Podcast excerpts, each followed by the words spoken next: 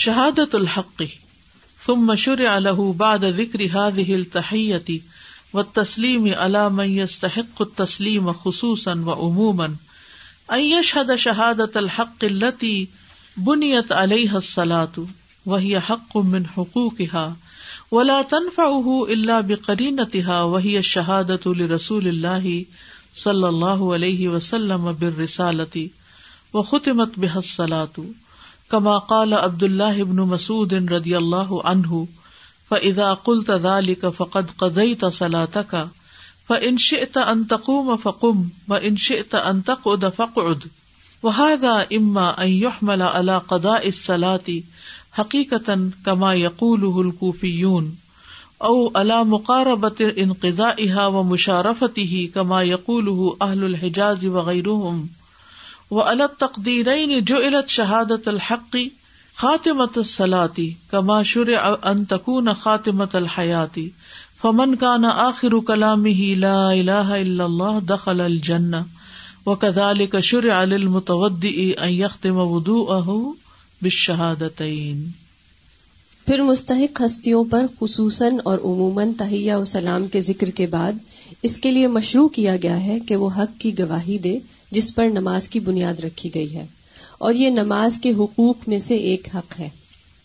نماز اس کو اس گواہی کے ساتھ ملانے پر ہی فائدہ دے گی۔ اور وہ اللہ کے رسول صلی اللہ علیہ وسلم کی رسالت کی گواہی دینا ہے۔ اور اس کے ساتھ نماز کو ختم کیا گیا ہے۔ جیسا کہ سیدنا عبداللہ بن مسعود رضی اللہ عنہ نے کہا، جب تم نے یہ کلمات کہہ دیے، تو تم نے اپنی نماز پوری کر دی۔ پھر اگر تم اٹھنا چاہو تو اٹھ جاؤ، اور اگر بیٹھنا چاہو تو بیٹھ جاؤ۔ اور اس بات کو یا تو حقیقی طور پر نماز کو مکمل کرنے پر محمول کیا جائے گا، جیسا کہ کوفی لوگ کہتے ہیں، یا اسے نماز مکمل ہونے کے قریب تر کی حالت پر محمول کیا جائے گا، جیسا کہ اہل حجاز اور دیگر لوگ کہتے ہیں۔ اور دونوں میں حق کی شہادت کو نماز کے اختتام پر رکھا گیا ہے، جیسا کہ مشروع کیا گیا ہے کہ زندگی کا خاتمہ بھی اسی کلمے پر ہو۔ تو جس کا آخری کلام لا الہ الا اللہ ہوگا، وہ جنت میں داخل ہوگا۔ اسی طرح وضو کرنے والے کے لیے یہ مشروع کیا گیا ہے کہ وہ اپنے وضو کا اختتام شہادتین پر کرے۔ شہادت الحق، حق کی گواہی دینا۔ ثم مشور الح پھر اس کے لیے مقرر کیا گیا ہے۔ باد وکری ہاد تحیتی اس تہیا کے ذکر کے بعد و تسلیمی اور سلام کے بعد۔ علام یستحق کو تسلیمہ جو مستحق ہو سلام کا، خصوصاً و عموماً، خصوصی طور پر اور عمومی طور پر یعنی امبیا اور عام صالحین۔ شاد شہادت الحقی کہ وہ گواہی دے حق کی گواہی۔ اللہ تی بنیت علیہ سلاد جس پر سلاد بنائی گئی یا تعمیر کی گئی۔ یعنی جس پر نماز کی عمارت تعمیر ہوتی ہے کلم توحید۔ شہادت اس کی گواہی دے۔ وہ یہ حق کن من حقوق اور یہ حق ہے اس کے حقوق میں سے۔ ولا تنفا اور وہ گواہی فائدہ نہیں دیتی اللہ بقرین مگر اپنے ساتھی کے ساتھ۔ وہی شہادت الرسول اللہ صلی اللہ علیہ وسلم بر رسالہ اور وہ کرینا کیا ہے؟ رسول اللہ صلی اللہ علیہ وسلم کی رسالت کی گواہی دینا۔ یعنی خالی اشد اللہ اللہ اللہ کہنا کافی نہیں، بلکہ ساتھ وہ اشد ان محمد ان ابد رسول کہنا بھی ضروری ہے۔ وہ خطمت بے حسلات اور اس پر نماز ختم ہو جاتی ہے۔ کما قال عبد اللہ ابن مسعود رضی اللہ عنہ، جیسا کہ عبد اللہ بن مسعود رضی اللہ عنہ کا کہنا ہے۔ فضا کل تدال کا پھر جب تم یہ کہہ چکو فقط قدئی تسلا تک تو آپ نے اپنی نماز پوری کر لی۔ ان شتا ان تقوم فقم۔ اب اگر تم چاہو ختم کر کے اٹھنا تو اٹھ جاؤ۔ وہ ان شتا ان تق فقعد۔ اور اگر تم بیٹھے رہنا چاہو تو بیٹھے رہو۔ وہ اور یہ اما ملا اللہ قدا اس سلاتی اس کو معمول کیا جائے گا نماز پوری ہونے پر حقیقت حقیقی معنوں میں۔ کما یقول الکوفیون، جس طرح کوفی لوگ کہتے ہیں، اشارہ ہے حنفی فک کی طرف۔ امام ابو حنیفہ کوفہ کے رہنے والے تھے۔ یعنی احناف کے ہاں اتحیات تک اگر کسی نے نماز پڑھ لی اور اس کے بعد وزو ٹوٹ گیا اس کا، تو اس کی نماز ہو جائے گی۔ او اللہ مقاربت انقضائی ہا و مشارفت ہی یا اس کے پورا کرنے کے قریب ہو، کما یقول اہل الحجاز وغیرہ جیسے اہل حجاز، جیسے امام شافی وغیرہ کہتے ہیں۔ یعنی قریب ہے، پوری کر دے۔ ان کا کہنا یہ کہ جب تک دروشف نہ پڑھا جائے تو نماز نہیں ہوتی۔ چاہے اتنا ہی کیوں نہ پڑھے اللہ مسلی اللہ محمد اللہ محمد، تو پھر بھی نماز ہو جائے گی۔ یعنی ان کے نزدیک اتحیات تک نماز پوری نہیں ہوتی، بلکہ دروشریف پڑھنا لازم ہے۔ وہ الگ تقدیر اور دونوں طرح سے جو علت شہادت الحق کی خاتمت السلاد بنائی گئی حق کی گواہی نماز کا اختتام۔ کماشر یا انتقون خاتمت الحیات، جیسا کہ مشروع کیا گیا کہ زندگی کا خاتمہ اس پر ہو۔ فمن کا نا آخر کلام ہی تو جس کا آخری کلام ہوگا، لا الہ الا اللہ دخل الجنہ۔ جو لا الہ الا اللہ پڑھے گا، وہ جنت میں داخل ہوگا۔ وہ کدال کا شر اسی طرح وضو کرنے والے کے لیے مقرر کیا گیا۔ یخت ودو اہو بشہادتین کہ وہ اپنا وضو بھی شہادتین پر ختم کرے۔ سبحان اللہ، کہاں کی بات کہاں لا کے جوڑ دی ہے کہ نماز کا اختتام بھی شہادتین پر وزو کا اختتام بھی شہادتین پر، زندگی کا اختتام بھی شہادتین پر۔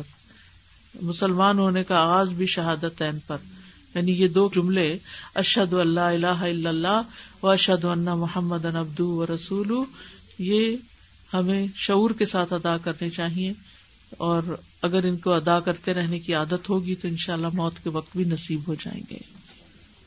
تو شہادتین جو ہے اس میں ہم دیکھتے ہیں کہ شاہد اللہ لا الہ اللہ جب ہم کہتے اشد اللہ الہ الا اللہ، تو اس کی گواہی اللہ تعالیٰ نے بھی دی ہے کہ اللہ کے سوا کوئی الہ نہیں۔ یعنی وہ صرف ایک اکیلا گواہ ہے، توحید کی گواہی۔ فرشتوں اور علم والوں کی بھی گواہی ہے، شہادت ہے۔ شاہد اللہ لا الہ اللہ ول ملائکت و اول العلم.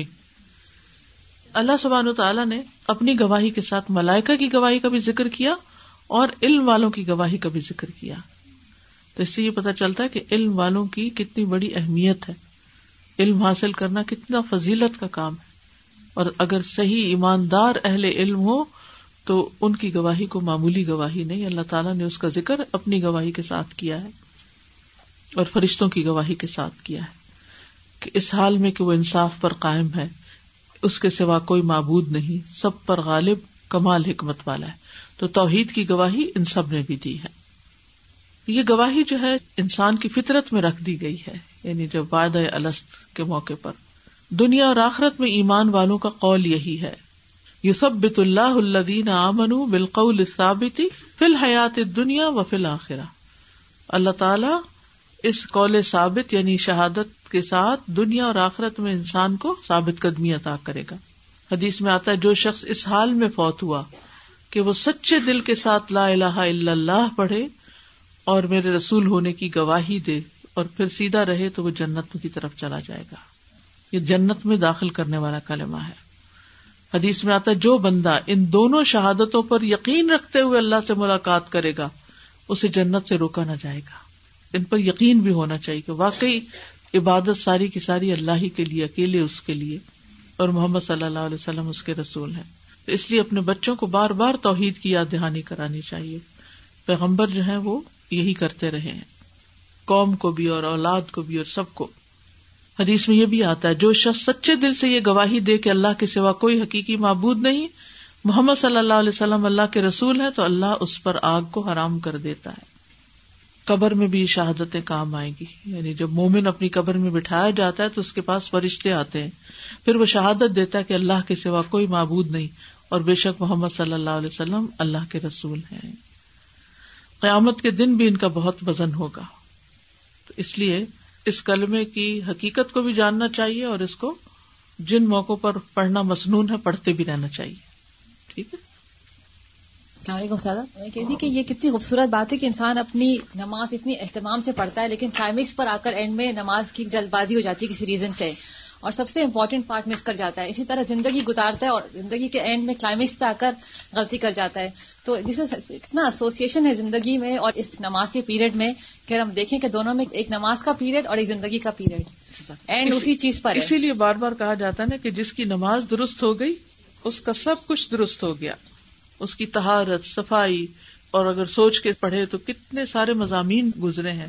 حتیٰ کہ سلام کا پورا کانسیپٹ اس کے اندر آ گیا۔ رحمت سلامتی ہر فتنے سے مشکل سے نجات کا ذریعہ۔ گناہوں سے انسان پاک ہو جاتا ہے۔ تو ایک نمازی کو برا بلا کہنا جو نا، یہ شیطان کے کاموں میں سے ہے۔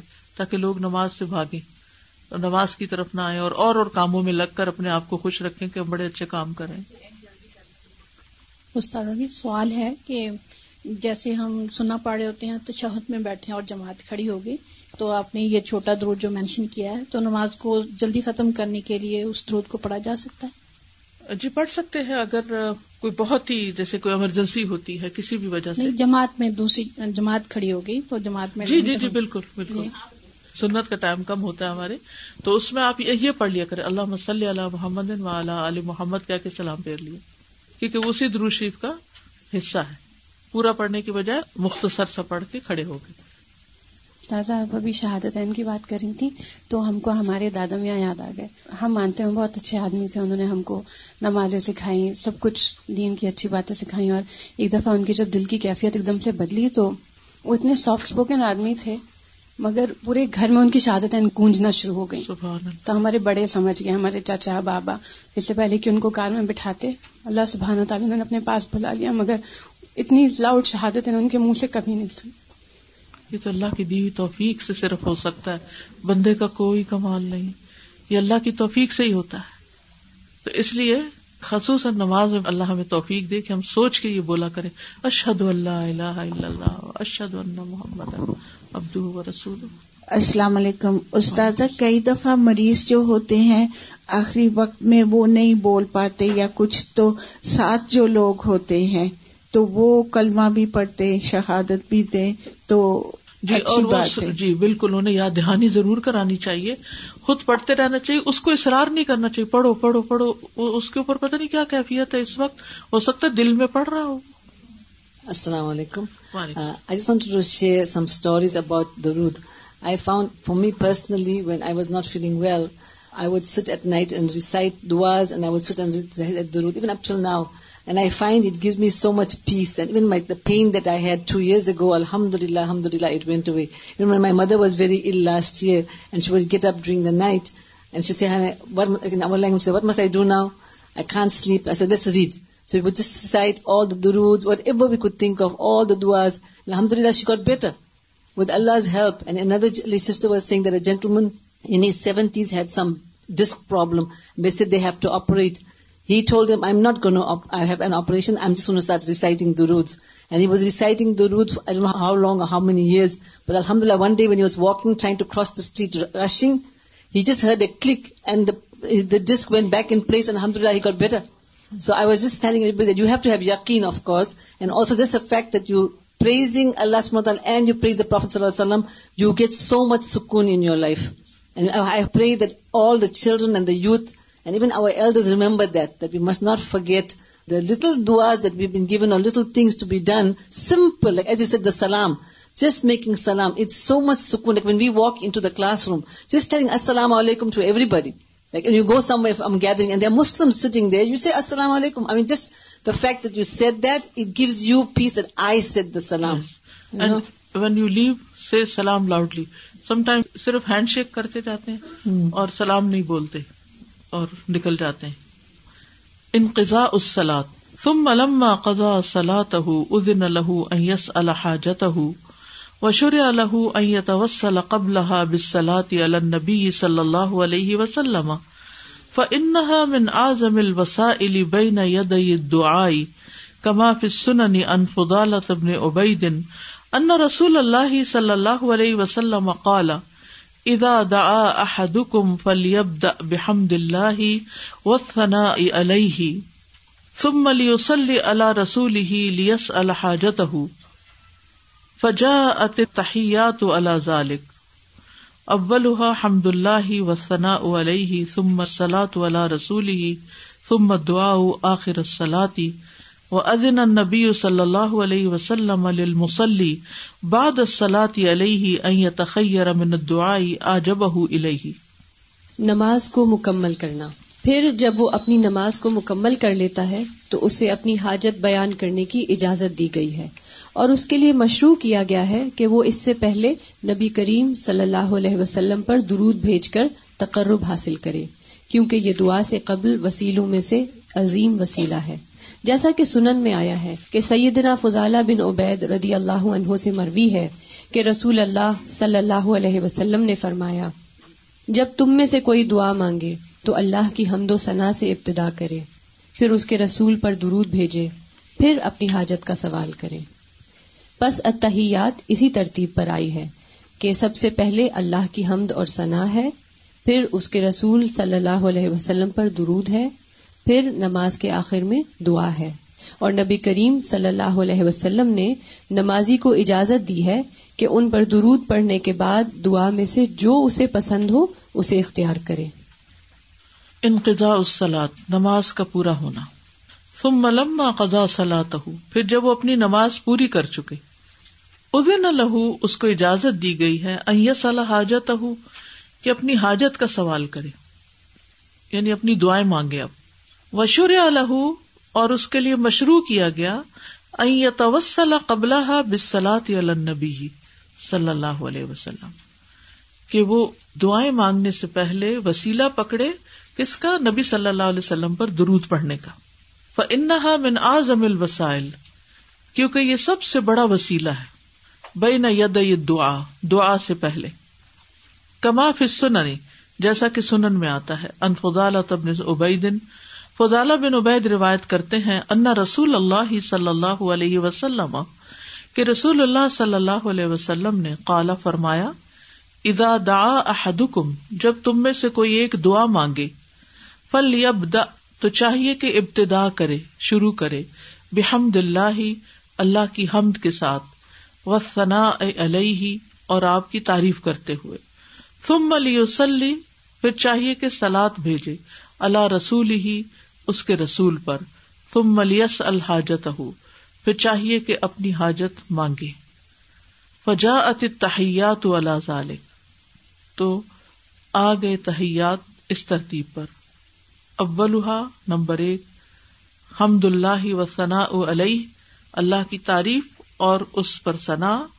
ثم سلاۃ اللہ رسول ہی صلی اللہ علیہ وسلم۔ پھر رسول اللہ صلی اللہ علیہ وسلم پر سلاد بھیجے۔ ثم دعا آخر سلاتی پھر نماز کے آخر میں دعا کرے۔ وہ ادن نبی صلی اللہ علیہ وسلم۔ اور اجازت دی ہے نبی صلی اللہ علیہ وسلم نے للمسلی نمازی کے لیے۔ بعد سلاتی ضرورت پڑھنے کے بعد علیہ آپ پر۔ تخیر من دعائی کہ وہ اختیار کرے دعا میں سے آ جب الہی جو اس کو سب سے زیادہ اچھی لگے۔ یعنی جو اس کی پسند کی دعا ہے۔ اب اس کی تھوڑی سی وضاحت کرتے ہیں۔ سب سے پہلے یہ ہے کہ انسان اتحیات پڑھ لے۔ پھر دروز شریف کو وہ ایک طرح سے دعا کی تمہید سمجھے۔ اگرچہ ہم نبی صلی اللہ علیہ وسلم پر درود بھیج رہے ہوتے ہیں، لیکن اس کا زیادہ فائدہ خود ہم ہی کو پہنچ رہا ہوتا ہے۔ ہم ایک دفعہ درود پڑھتے ہیں، ہم پر دس رحمتیں آتی ہیں۔ ٹھیک ہے نا؟ اور پھر اس کا وسیلہ لے۔ یعنی کس کا وسیلہ اختیار کرے؟ درود شریف کا۔ جیسا کہ حدیث میں واضح طور پر آیا ہے کہ جس کو دعا مانگنی ہو، اسے چاہیے کہ پہلے اللہ کی حمد و ثنا بیان کرے اور اس کی تعریف بیان کرے۔ پھر چاہیے کہ رسول اللہ صلی اللہ علیہ وسلم پر درود بھیجے۔ پھر اپنی حاجت سامنے رکھے۔ یعنی دعا مانگنے کے آداب میں سے ہے یہ۔ اور یہ پرفیکٹ سیکوینس ہے۔ فجا تحیات اللہ ذالک تو یہ تحیات جو ہم کولی عبادت ابھی کریں گے تو وہ اس سیکوینس کے ساتھ آ رہی ہیں۔ اول حمد اللہ، پہلی تو اللہ کی تعریف۔ اور یہ کہاں ہوتی ہے؟ اتحیات اللہ وسلامات و طیبات سمت سلاد اللہ رسول اور سمت دعا آخر سلاد تو تشہد میں دعا کرنا جو ہے، یہ قبولیت کے وقتوں میں سے ٹھیک ہے؟ یعنی آپ نے ساری نماز ادا کر لی، اب آپ کو حق ہے، آپ کے لیے اجازت ہے کہ اب آپ مانگے اب مانگنے کا وقت ہے۔ سب سے آخر میں اب دعا کرنے کا وقت ہے۔ اور بعض اوقات ہماری نماز وہی تیز ہو جاتی ہے اور دعائیں بھی ڈھنگ سے نہیں مانگتے۔ اب وہ اماما سے روایت ہے، پوچھا گیا، اے اللہ کے رسول کون سی دعا زیادہ سنی جاتی ہے؟ یعنی کہاں دعا مانگو کہ وہ زیادہ سنی جائے؟ آپ نے فرمایا، رات کے آخری حصے میں اور فرض نمازوں کے آخر میں۔ اب یہ جو آخر میں آتا ہے نا، دبر السلاط المکتوبات، اس کا معنی کیا ہے؟ علماء نے اس کے دو معنی کیے ہیں، کیونکہ وہ کہتے ہیں کہ دبر کا لفظ دو چیزوں پر بولا جاتا ہے۔ کسی چیز کے آخری حصے پر اور وہ جو آخری سے پہلا ہو۔ تو آخری حصہ کون سا ہے؟ سلام سے پہلے جو دعائیں ہیں اور سلام پھیرنے کے بعد جو دعائیں ہیں۔ یہ دونوں ہی معنی لیے گئے ہیں۔ ٹھیک ہے؟ یعنی اس میں سلام پھیرنے سے پہلے کا حصہ اور بعد کا حصہ شامل ہے۔ ابن قیم رحم اللہ زاد المعاد میں لکھتے ہیں کہ احادیث کے الفاظ دبر السلاد سے مراد سلام سے پہلے اور سلام کے بعد دونوں ہو سکتے ہیں۔ ٹھیک ہے؟ دوبارہ ریپیٹ کرتی ہوں۔ دبر السلاد یعنی نماز کے آخر کا مطلب کیا ہے؟ سلام سے پہلے اور سلام کے بعد دونوں اوقات ہو سکتے یہ قبولیت کا وقت ہے اب۔ اس وقت کو کیچ کرنا ہے۔ اس کو جانے نہیں دینا۔ ابن تیمیہ رحمہ اللہ سلام سے پہلے ہونے کو ترجیح دیتے تھے۔ وہ کہتے تھے یہ قبولیت کا وقت نماز کے اندر ہی ہے آخر میں۔ تو میں نے ان سے اس کے بارے میں پوچھا کہ ایسا کیوں؟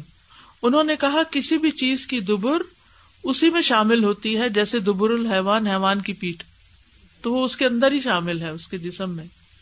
جو اس کی وہ نہیں ہوتی، ٹیل دم ہے۔ وہ الگ بھی ہے تھوڑی اور جسم کا حصہ بھی ہے۔ تو اہل علم اس بارے میں ایک اصول بیان کرتے ہیں۔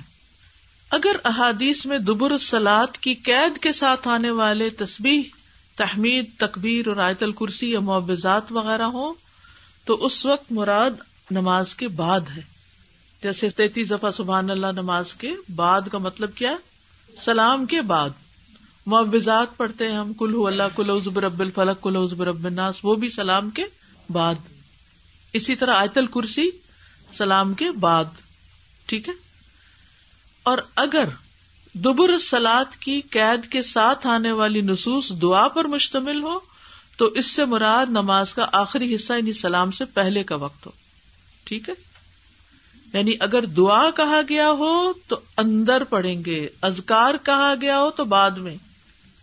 اگر کسی نس میں دعا سے متعلق واضح ہو جائے کہ وہ سلام کے بعد ہی کرنی ہے، جیسے سلام کے بعد تین بار استغفر اللہ استغفر اللہ استغفر اللہ تو یہ بعد میں ہی پڑھی جائے گی یعنی اس میں قید آ گئی مقیت کر دیا گیا نا اس کو۔ کیونکہ سنت اسی پر دلالت کرتی ہے۔ ابن باز سے اس کے بارے میں پوچھا گیا کہ دبر سلاد کے بعد کثرت سے دعا اور ذکر ازکار کی ترغیب دی گئی ہے، اس سے کیا مراد ہے؟ نماز کے آخری حصہ یا سلام کے بعد کا وقت؟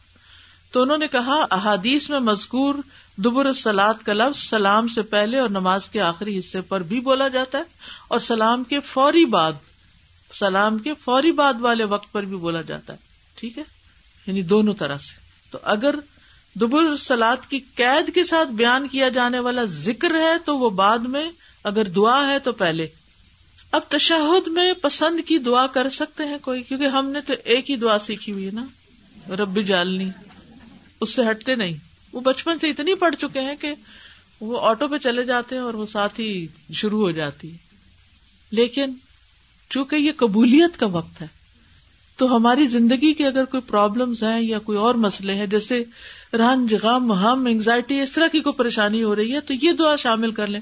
اللہ بک من الحم والحزن والعجز والکسل والجبن والبخل وغلبت الدین وقہر الرجال۔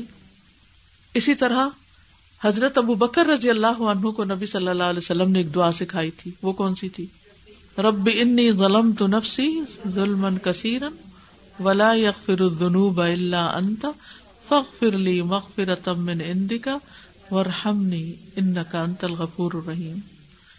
پھر اگلے پچھلے چھپے ظاہری سب گناہوں کی معافی کا سوال اللہ مغفر لی ما قدم تو وما اخر تو وما اسرر تو وما آلن تو وما اسرف تو وما انت عالم به منی۔ انت المقدم و انت المؤخر لا الہ الا انت۔ یہ بھی کتنی خوبصورت دعا ہے۔ اسی طرح رسول اللہ صلی اللہ علیہ وسلم نے فرمایا، جب تم میں سے کوئی آخری تشہد پڑھ کر فارغ ہو، تو چار چیزوں سے اللہ کی پناہ مانگے۔ جہنم کے عذاب سے، قبر کے عذاب سے، زندگی اور موت کے فتنے سے، مسیح دجال کے شر سے۔ نبی صلی اللہ علیہ وسلم قرآن کی طرح یہ دعا بھی سکھایا کرتے تھے۔ اور بعض لوگ تو اس کے بغیر نماز کو مکمل ہی نہیں سمجھتے۔ جیسے تاؤس رحم اللہ اپنے بیٹے کو اس دعا کے نہ پڑھنے کی وجہ سے نماز دہرانے کا کہتے تھے کہ نماز ہی نہیں ہوئی۔ اسی طرح بخل، بزدلی، دنیا کے فتنوں سے پناہ، اللہ سے ملاقات اور اس کے چہرے کو دیکھنے کا سوال، اللہ کی وحدانیت کا یہ ساری دعائیں آپ کو سکھائی گئی ہیں۔ وہ نذیر ہادا معشر علی منسم المعدنا یقول کما یقول و یقول ردیت بلّہ ربن و بال اسلام دین و بے محمد رسول و ایس اللہ رسول ہل وسیلت والفضیلت و ایب اصح المقام المحمود ثم یسلی علیہ ثم یس الحاجت فهذه خمس سنن فی اجابت المؤذن لا ينبغي الغفلة عنها. اور اس کی مثال وہ ہے جو مؤذن کو سننے والے کے لیے مشروع کیا گیا ہے۔ وہ ایسا ہی کہتا جائے جیسا کہ مؤذن کہتا ہے۔ یہ کہ وہ کہے میں اللہ کے رب ہونے اسلام کے دین ہونے اور محمد صلی اللہ علیہ وسلم کے رسول ہونے پر راضی ہوں۔ اور یہ کہ وہ اللہ سے اس کے رسول صلی اللہ علیہ وسلم کے لیے وسیلہ اور فضیلت کا سوال کرے۔ اور یہ کہ اللہ آپ صلی اللہ علیہ وسلم کو مقام محمود پر فائز کرے۔ پھر آپ صلی اللہ علیہ وسلم پر درود بھیجے، پھر اپنی حاجت مانگے۔ تو مؤذن کو جواب دینے میں یہ پانچ سنتیں ہیں جن سے غفلت برتنا مناسب نہیں۔ وہ نذیر اور اس کی مثال یعنی یہ عمل ایسا ہی ہے جیسے معشور علی منسم المعذن جو مشروع کیا گیا اس کے لیے جس نے مؤذن کی آزان سنی۔ نمبر ایک یقول کما یقول، کہ وہ بھی ویسے ہی کہے جو وہ کہتا ہے۔ کیا مطلب ہے اس کا؟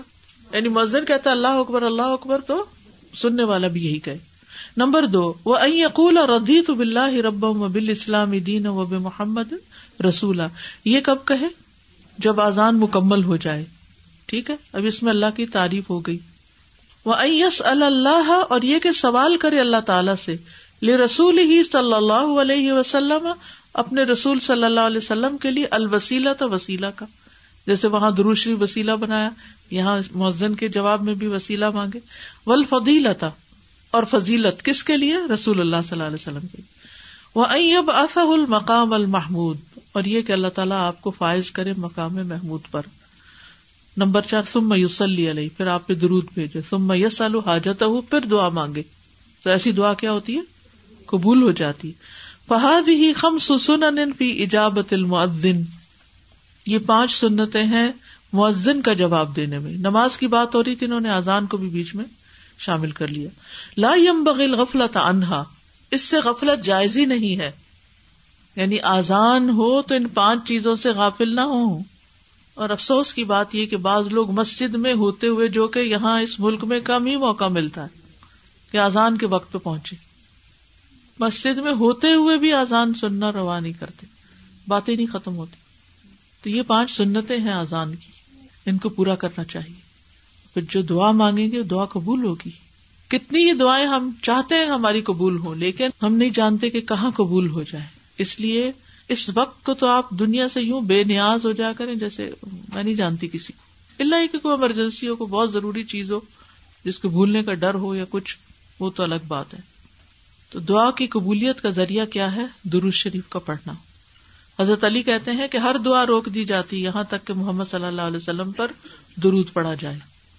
اور یہ دعا کا ادب بھی ہے کہ جب تم میں سے کوئی نماز پڑھے تو پہلے اپنے رب کی تعریف و ثنا کرے، پھر درود پڑے پھر اس کے بعد جو چاہے دعا مانگے۔ ایک روایت میں آتا ہے کہ ایک شخص نے نماز پڑھی، پھر اس نے اللہ کی تعریف بیان کی، پھر نبی صلی اللہ علیہ وسلم پر درود بھیجا۔ تو نبی صلی اللہ علیہ وسلم نے فرمایا نمازی، دعا کرو، قبول کی جائے گی۔ تو ہم آخر میں پھر کیا کرتے ہیں؟ اللہ کی حمد و سنا کر کے پھر درود پڑھ کے پھر دعا کرتے ہیں۔ ایک بار درود بھیجنے سے دس بار رحمتیں آتی ہیں، دس گناہ معاف ہوتے ہیں، دس درجے بلند ہوتے ہیں۔ اللہ سبحان تعالیٰ ہمیں توفیق عطا فرمائے۔ سبحان اللہ و بحمد کا اشد اللہ اللہ اللہ انت استخر کا و اطوب السلام علیکم و رحمۃ اللہ وبرکاتہ۔